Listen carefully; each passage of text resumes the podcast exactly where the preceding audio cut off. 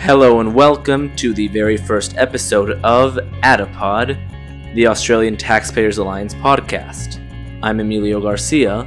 For the very first episode of the podcast, we sat down at the ATA offices to have a chat about the organization, what the organization's about, what they do, and who they do and don't get funding from.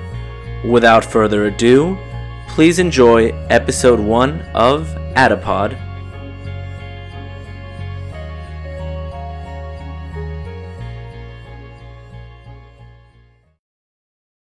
So I'm here at the ATA offices with uh, various team members. Uh, I won't take the time to go around and introduce them right now. Just as you make your first point, please introduce yourselves. So this is the first podcast for the ATA. So I'd like to know what is it? What is the ATA? Yeah, okay. I mean, I feel like I'm at an Alcoholics Anonymous thing. It's like, hi, I'm Brian. I'm from the ATA. Uh, yeah, I'm Brian. I'm the executive director of the Australian Taxpayers Alliance. Uh, look, essentially, the Australian Taxpayers Alliance, or ATA, uh, is an advocacy organisation that represents people who pay tax. So, if you're a business owner, uh, if you're even just you know an employee, uh, we all pitch in to fund all these government programs.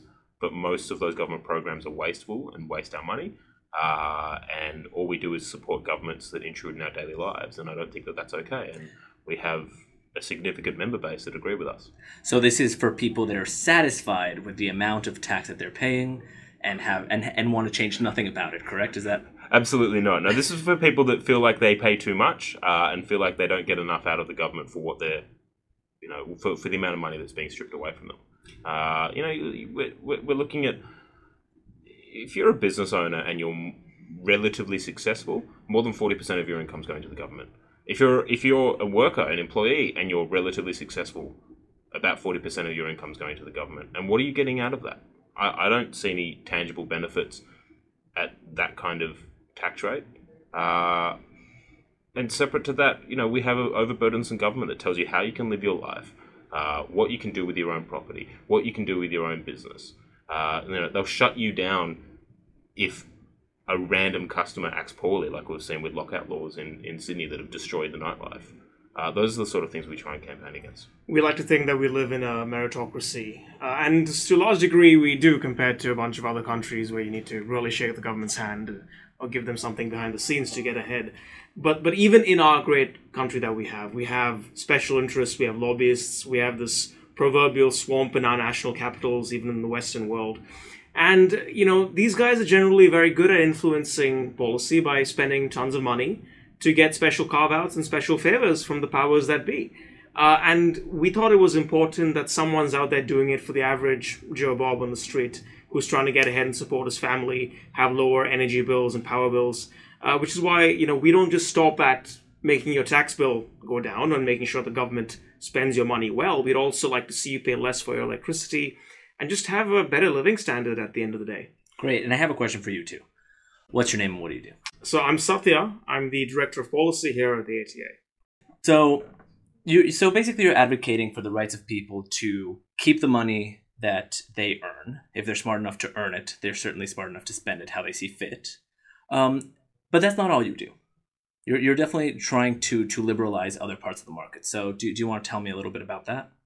Yeah, so I think we have a bit of a corny joke inside the office, which is like, you know, we're not a think tank, we're a do tank, which is really, you know, it, it, it's, it's it's a corny line, but essentially what that means is we don't just write big, overbloated, eighty-page policy reports that goes nowhere. Uh, we meet with politicians. We do a lot of government relations work. We do a lot of advocacy work and on the ground work. Uh, an example of that would be our legalized vaping campaign, uh, which in and of itself has close to thirty thousand supporters. Uh, that's something that started as a little online petition, then morphed into what it is today. And the only reason for that is because we got out on the street and we got out campaigning and we actually got in people's faces. And that led us to get into the media. It got us meetings with politicians. It got us more successes, which got us more media and more support. Uh, and I think it's a good example of anyone can sit down and write a very detailed report and a very long, you know, policy piece, and they're very important uh, and and they do inform a lot of the things that you campaign around. but it can't just stop there. So you know, a policy paper is very important, and it helps you uh, inform the issue that you're trying to communicate to the general public and to politicians and to the media. But you actually need to get out there. You actually need to campaign. You need to get out on the street. You need to sign people up. You need to get people behind your cause, and you need to get politicians involved. You can't do that if you're just sitting in an office writing reports all day. Uh, so that's sort of our point of difference. Is that you know we have a really good policy director, but he also gets out and campaigns. Mm. Uh, you know, we have a great research associate, but she's also been out and campaigned on the street. Um, you know, which goes back to not a think tank, also a do tank. Yeah, it's not enough to. I mean, look, a policy paper can let you know that having a tax cut will deliver economic benefits by adding this much money to your GDP and this much to your productivity. Uh, but that isn't enough to make change happen in this world we live in. You have to get into the public conversation and let people know how it benefits them on the street, more money in their pockets. That means the ability to keep more of what you earn, to send your kid to a private school or any school of their choice, uh, the ability to have social mobility, so you're making more money than your parents or your grandparents did. Um, you know, having less congested roads because there's now more money that the government has to spend on transport and infrastructure because your GST payments are now split a lot more evenly. Um, and and that really that sort of thing. So we're in the conversation at all levels. We meet directly with politicians. We engage the media with our reports and our op-eds. We're out there on the radio speaking directly to the tradie on his, who's on his way to work. Uh, and even when people don't necessarily completely agree with our point of view, we give them something to really think about, and that itself adds immense value to our to the debate. Yeah, I think just as an example of a point of difference with our vaping campaign, uh, we had the idea to have a campaign bus and go up and down the east coast of Australia, going to different towns, specifically towns that are affected by poor uh, policies around uh, smoking, mm. where you have working class and regional areas that have huge smoking rates and vaping's an alternative. Uh, we lived in a bus together and ate ham sandwiches. Now, I don't know many other policy wonks that are willing to do that. I don't either. Yeah. They're willing to put their name to an op-ed that might have been written by someone else. Uh, you know, they're willing to do those sorts of things, but are they willing to actually front up and you know put in that kind of work? I don't think so. Yeah, well, that's an interesting point you make because, yes, you have the think tanks, and obviously a lot of things in theory are fantastic, and it makes you certainly sound very intelligent to kind of be on the front line of, of policy. But it's very different to actually implement things. You have to deal with a lot of people who are going to oppose you, you're going to have to deal with cultural issues. So, what would you say is, is the main difference between just kind of putting out your points of view and, and what you want to achieve, uh, kind of in, in, in opinion form, and the difficulties that come from actually advocating to get it done. So I, I think to answer that, I'll probably give some examples. Um, you know, there are other think tanks out there that are doing a great job. Center for Independent Studies, for instance, does fantastic jobs when, when they hold their events to try and you know articulate their detailed reports to the general public. Uh, if you ever get an invite to a CIS event, go. Uh, they're actually pretty interesting. Uh, the IPA down in Melbourne same thing. They're running Generation Liberty, which is like a youth-based movement to get people involved uh, and get them to understand the ideals of reducing the size of government. And they're doing the a great job. Beast. Yeah, yeah, and but they're doing a great job, right? Because they're doing what we're talking about, which is okay. Policy pieces are important. Op-eds are important. Getting your name in the paper is important, but so is getting out there and getting people involved. Mm. Uh, and you, but you get other think tanks that just don't do any of that kind of stuff, and then they sit back and wonder why mm. no one's listening to them. Um, so it's not only us, but I think that's an example.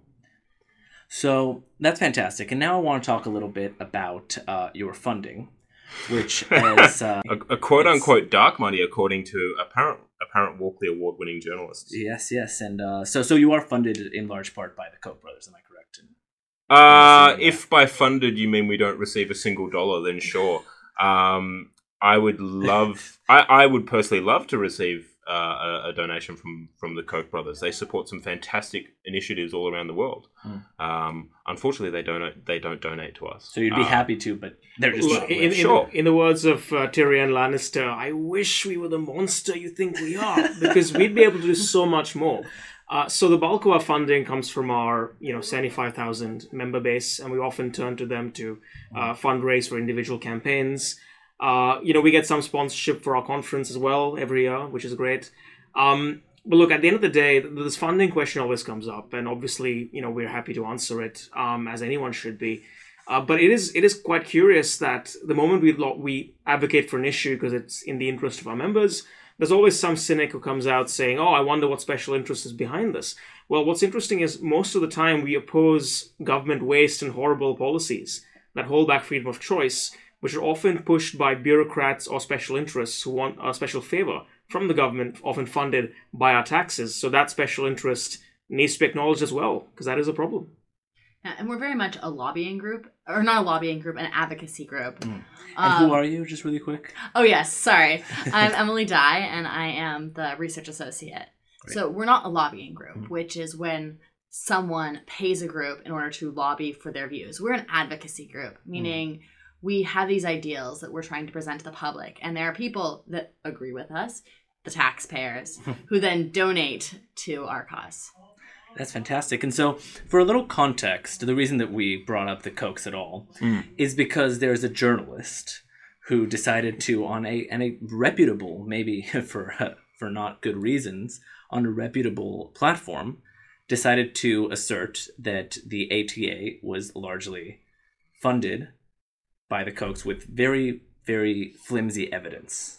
Yeah, I mean, it, it was it was a pretty poor article. Uh, Just for some background, the the, the journalist who wrote it uh, apparently is a, mul- a multi uh, Walkley award winning investigative journalist, and yet he didn't get our name right, so he called us the Australian Taxpayers Association, not the Australian Taxpayers Alliance. Rookie mistake. He then did a big expose on Tim Andrews, our former executive director, uh, saying that he, I think they said that he had an, uh, a Master of Business from university. He doesn't. It's a different degree that he has. Uh, and then they, you know, segued into, oh, well, they're receiving quote unquote dark money from the Koch brothers based on essentially he had a look and saw that I think one of our direct, you know, one of our partners or someone like that at some point worked at an organization that at some point was um, you know associated with the Koch brothers. It's it, I don't like to use the term fake news too much, but that was like a clear cut example of just fake news and hack journalism, as far as I'm concerned. Look, what was interesting was he never directly says point blank that the ATA receives dark money because that would be straight out false statement. Mm. And I think this Walkley award winning guy, you know, despite the horrible, stupid article he wrote, actually understands this. What he instead keeps, what he instead did was he titled his article "The Koch Brothers Australian Friends." And then he keeps mentioning links between groups that have nothing to do with us, but which we worked with in the past, saying they've received some of the scope money. Uh, and then he just mentions our name. And he keeps using this sort of refrain saying it is rather adroit or clever. Um, so it's a bit, I mean, so he understands that he's, you know, making an insinuation that is completely unsubstantiated. Well, it, it was it, it was more so just that it was very like Infowars, Alex Jones esque, right? It was like it was like I don't know if it, people remember, but when Glenn Beck had that outrageously stupid show on Fox News, and he would like draw on a whiteboard to do these connections between, like that's what it came across as to me. Like it was just it was madness. Well, that's what I meant when I said that the, the, the connections were so out there. It was like Yeah. he worked for a company when he was in university that the Kochs like gave money to several years after he worked there, and he had dinner with a person that the Kochs know. Like coincidence? Yeah. It was it was really really some terrible terrible journalism. Yeah. But what seems curious to me is that it took some it took some browbeating before they decided to come out with any corrections. Correct? that and they didn't actually give us a right to reply so we wanted to write a response which was like actually this is how our organization functions and this is how we're funded Mm. uh, we didn't even get that And by the way, this is our name. yeah, yeah exactly like also you got our name wrong so they, they corrected that eventually after we basically mocked them on social media The- and we're the- like at the very least get our name right The other thing is, uh, you know, if you're going to push crackpot conspiracy theories, then at least have some understanding of the conspiracy theory in question. Because, you know, people have accused the Koch brothers of uh, funding uh, certain pro liberty causes in the past, and they've said this is a bad thing. Uh, but, but it's important to remember that uh, there are two specific Koch brothers who have uh, philanthropic interests in supporting pro liberty causes. There's a third brother, I I think Fred Koch, if I'm not mistaken, uh, who spends his money on art collections, as I understand it. Now, this uh, so-called journalist uh, referred to him and one of the other brothers, so he couldn't even get his conspiracy theory correct. One of them is dead, Well, Is so well, so so, so uh, there's Fred uh, Fred Koch, Mm-hmm. who I believe died in 1967. I believe he's the father of the Koch brothers, uh, and he was saying that we were funded by Fred Koch, but that could be Frederick Koch, which is the son. However, a quick Google search suggests that Fred Koch is a rare book collector. So I'm happy to take money from someone who likes books. Sure. If he if, if if someone who likes rare books also thinks that the government is over, you know, burdensome and wants to donate some money, awesome. So far that guy hasn't, but We would never receive any donations from someone who supports Kindle. Um, you know, we have to draw the line somewhere. but so, what was this journalist's name again? Just uh, first, N- Neil Chenoweth. Neil Chenoweth. And any response from him, or was this just the? No, it was just it, it- to to be honest, to me it, it was actually a really good example of like the decline of standard Mm. of standard journalism and standard media because we have a journalist who I from my understanding is well respected who puts out a piece that is not based in any form of reality Mm. um, and then no response. So yeah, I mean that's probably the main takeaway. But uh, since we're on the subject of incompetence and stupidity and being regarded highly with no merit, let's talk about the government and th- so specifically the laws that they've created around vaping. Talking earlier about the fact that you're basically running the the movement in Australia, or at least leading it to get vaping legalized, and the reasons for not having it legalized are fragile at best. And so we have vaping, which seems to be the currently the best viable alternative to smoking, and is actually getting people off uh, off of smoking. Uh, but the government of Australia thinks that a better solution is to encourage people to pour milk. Correct. So Uh, what's going? pour milk and rearrange their furniture. Uh, look, just uh, I think I might just backtrack. So, just as a bit of background, there might be people that don't really understand what vaping is. Mm. Uh, vaping is essentially a way to heat a liquid, uh, which often contains nicotine, uh, that creates a vapor or a steam. You then inhale that. It mimics the act of smoking, but because you're not burning a cigarette, you don't get the carcinogens and the tar at the same levels that you do from traditional tobacco products. So it's at least 95% less harmful than, than tobacco products. Um, despite that, in Australia, it's illegal to vape with nicotine because it's illegal to possess it in every state and territory. For some reason, you can vape without nicotine, so the government's fine with you actually heating up a liquid and inhaling it and mimicking the act of smoking, just not in any way that'll help you quit cigarettes. They're fine with it, but they're not that fine with it, right? Yeah, I mean, the yeah. way in which in which people can even present to you a vape at a vape shop is a little bit absurd. The way in which they they kind of regulate the stores themselves is pretty is pretty ridiculous as well. Does anyone want to talk to that a bit? Yeah, I'll, I'll- look, I'll run through the, the bureaucratic mess that is Australian vaping law. So we mm. have a federal and state governments. Uh, the federal government basically states if you want to vape and you want to vape with nicotine, that's totally fine. However, you cannot buy it in Australia. You can only buy it from overseas, which means you buy it online. You must get a prescription from a doctor, which nobody can get because doctors don't know how to prescribe it. Uh, and then you can only get a three month supply. That's what the federal law says. So vapors rely on the federal law to buy their products overseas. Once they buy those products, every state and territory law says if you possess nicotine liquid, uh, it's actually illegal to possess that, and you can face fines or even imprisonment depending on what state or territory you're in. Uh, in WA, the fine's up to $45,000. In the ACT, imprisonment is up to two years. Mm. But it's unenforceable because police would have to go around testing the liquids. The flow on effect is what you highlighted, which is that vape shops that exist here that sell non nicotine vaping liquids and sell vapes cannot sell the nicotine. So they set up shops in countries where they can, like New Zealand, and then just ship it in anyway.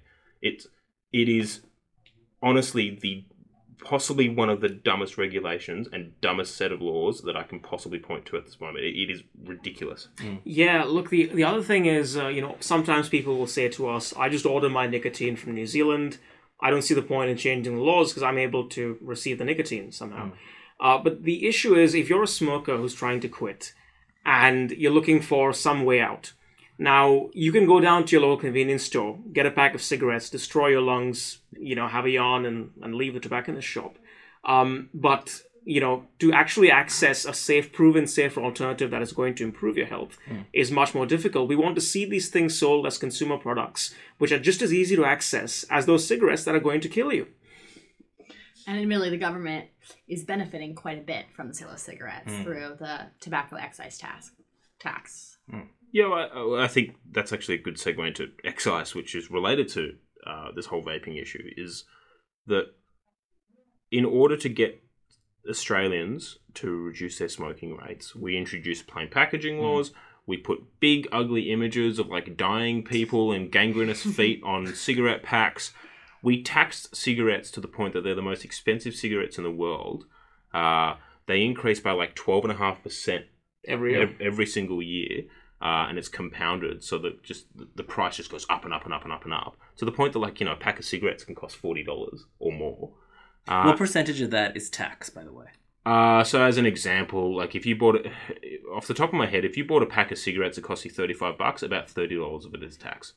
So the government's making a lot of money out of this, uh, and they say, well, it's it's in order to cover the healthcare cost of smokers who end up with lung cancer and all kinds of debilitating illnesses, which sounds fair enough until you actually look at the numbers and then you realize that it's about it's about for every dollar that a smoker takes out of the healthcare system, they're paying like ten to fifteen dollars in tax. So they're subsidizing the healthcare system and they're helping plug, you know, the budget black hole.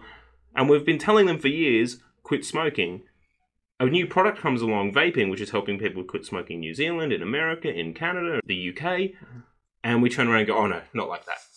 You can't do that." And and you could potentially face a fine. And ju- just pour milk. Just pour milk and rearrange your furniture. Yeah, if if if you go to the Quit Victoria website and and uh, look at their tips on how to quit, some of the tips include pouring a glass of milk instead of smoking. I think one of them said something about singing in the shower, Doing a dance. doing a dance. You're kidding me. Yeah. No, you can do it. I'll send you the link. You can you can put it in your post. It's, it's Yeah, and this isn't some moron who's writing a satirical blog post for Betoota Advocate. This is a taxpayer funded uh, NGO. I believe they've gotten government grants, if I'm not mistaken, or they're government funded themselves, whatever the case might be. Uh, and it's really absolutely shameful because what you're doing is you're shaking down people who are suffering from an addiction they cannot quit.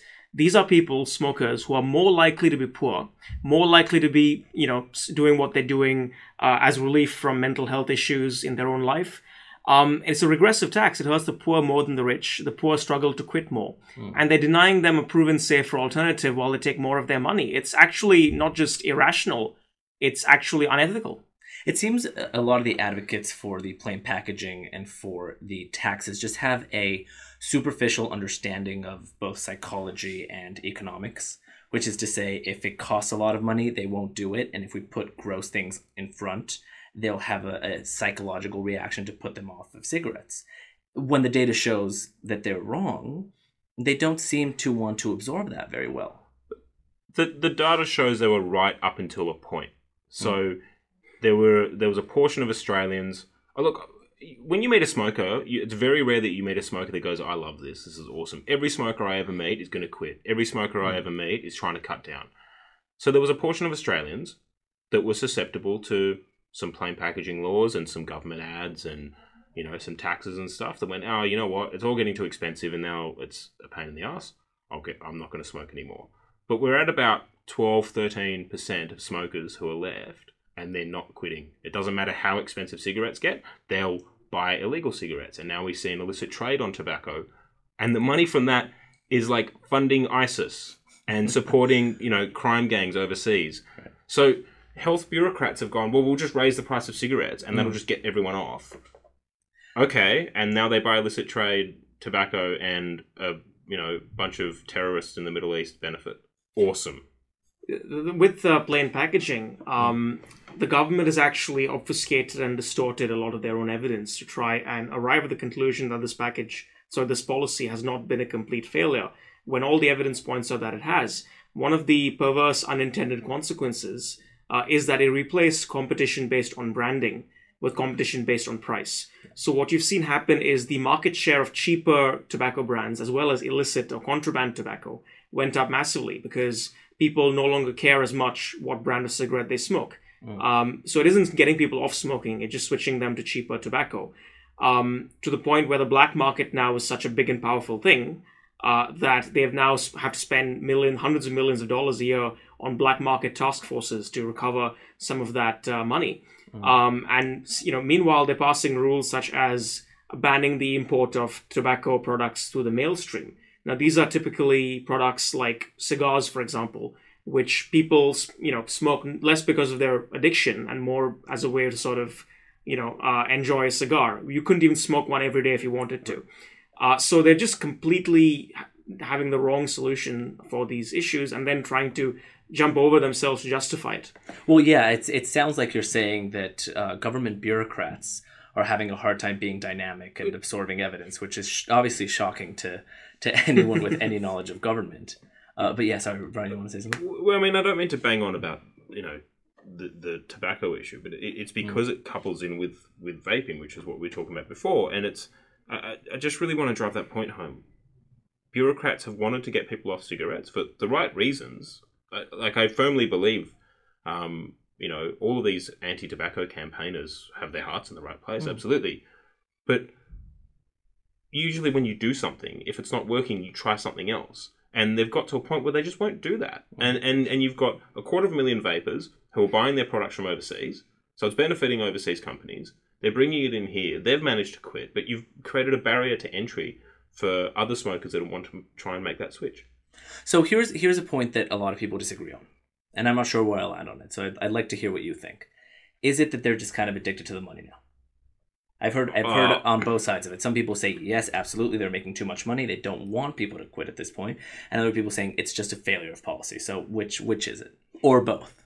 Look, there's there's there's very good economic theory that if there's an inelastic product which people are willing to pay a higher price for, then it actually is a good thing to tax, uh, because at the end of the day, you're taxing something that people are willing to cop, and that's funding helping fund the rest of the people. So there is some good theory So behind for, this. for for context, when you're talking about an inelastic good, you're talking about something where you can dramatically raise the price, and there's such demand for it that, uh, that people will continue to consume to consume it. if you're addicted to a product and not consuming that product causes you to get frustrated at work and not be able to concentrate and things like that, Mm. um, and have all kinds of issues that people have from you know withdrawing from cigarettes, you're probably going to pay whatever the government tells you to pay for it. Um, so, l- look, I mean, it, it's a bit conspiracy theorist. I like to, th- I, I know a lot of politicians as as much as people like to say that politicians are all you know evil goblins and this that and the other. Um, most of them are actually good people. I like to think that politicians aren't, you know, upholding the current policy in order to just line, you know, the budget black hole. Um, I think it's more so that bureaucracies are very averse to change, especially when they've set up policies that have failed. It's very hard for them to then turn around and go, "Hey, so all that money you gave us to do all of these things, we really messed all of it up, and we were wrong." It, it, it, But let us keep our jobs. but let us keep our jobs and don't defund us. Like it, it just doesn't work that way. So I think it's more so you're in that bureaucratic cycle, and politicians are too scared to go against the bureaucrats in this country. yeah. Well, um, did you want to say something? I something? was gonna say, yeah, and it's also very hard for governments to like stop a source of, of funding, um, and it is not for like bad reasons. It's like, oh, we've got all these programs that are really good that we're using this money for. It's not popular Hmm. to vote against that because you're voting against this, that, and the other thing. Yeah. Well, I think uh, we've left our viewer uh, a lot of things to think about, so uh, we're gonna go ahead and sign off. But thank you so much for being with us. Thanks for listening to Adipod, a podcast by the Australian Taxpayers Alliance. If you care to know more about the ATA, visit their website www.taxpayers.org where you'll be able to see their mission statement, their projects, campaigns, objectives, and so much more. Remember, listening to the podcast is free, but creating it isn't. If you'd like to continue to see the Australian Taxpayers Alliance advocacy, please consider becoming a member or donating. You can do this on their website as well. This has been Adipod. We'll see you next time.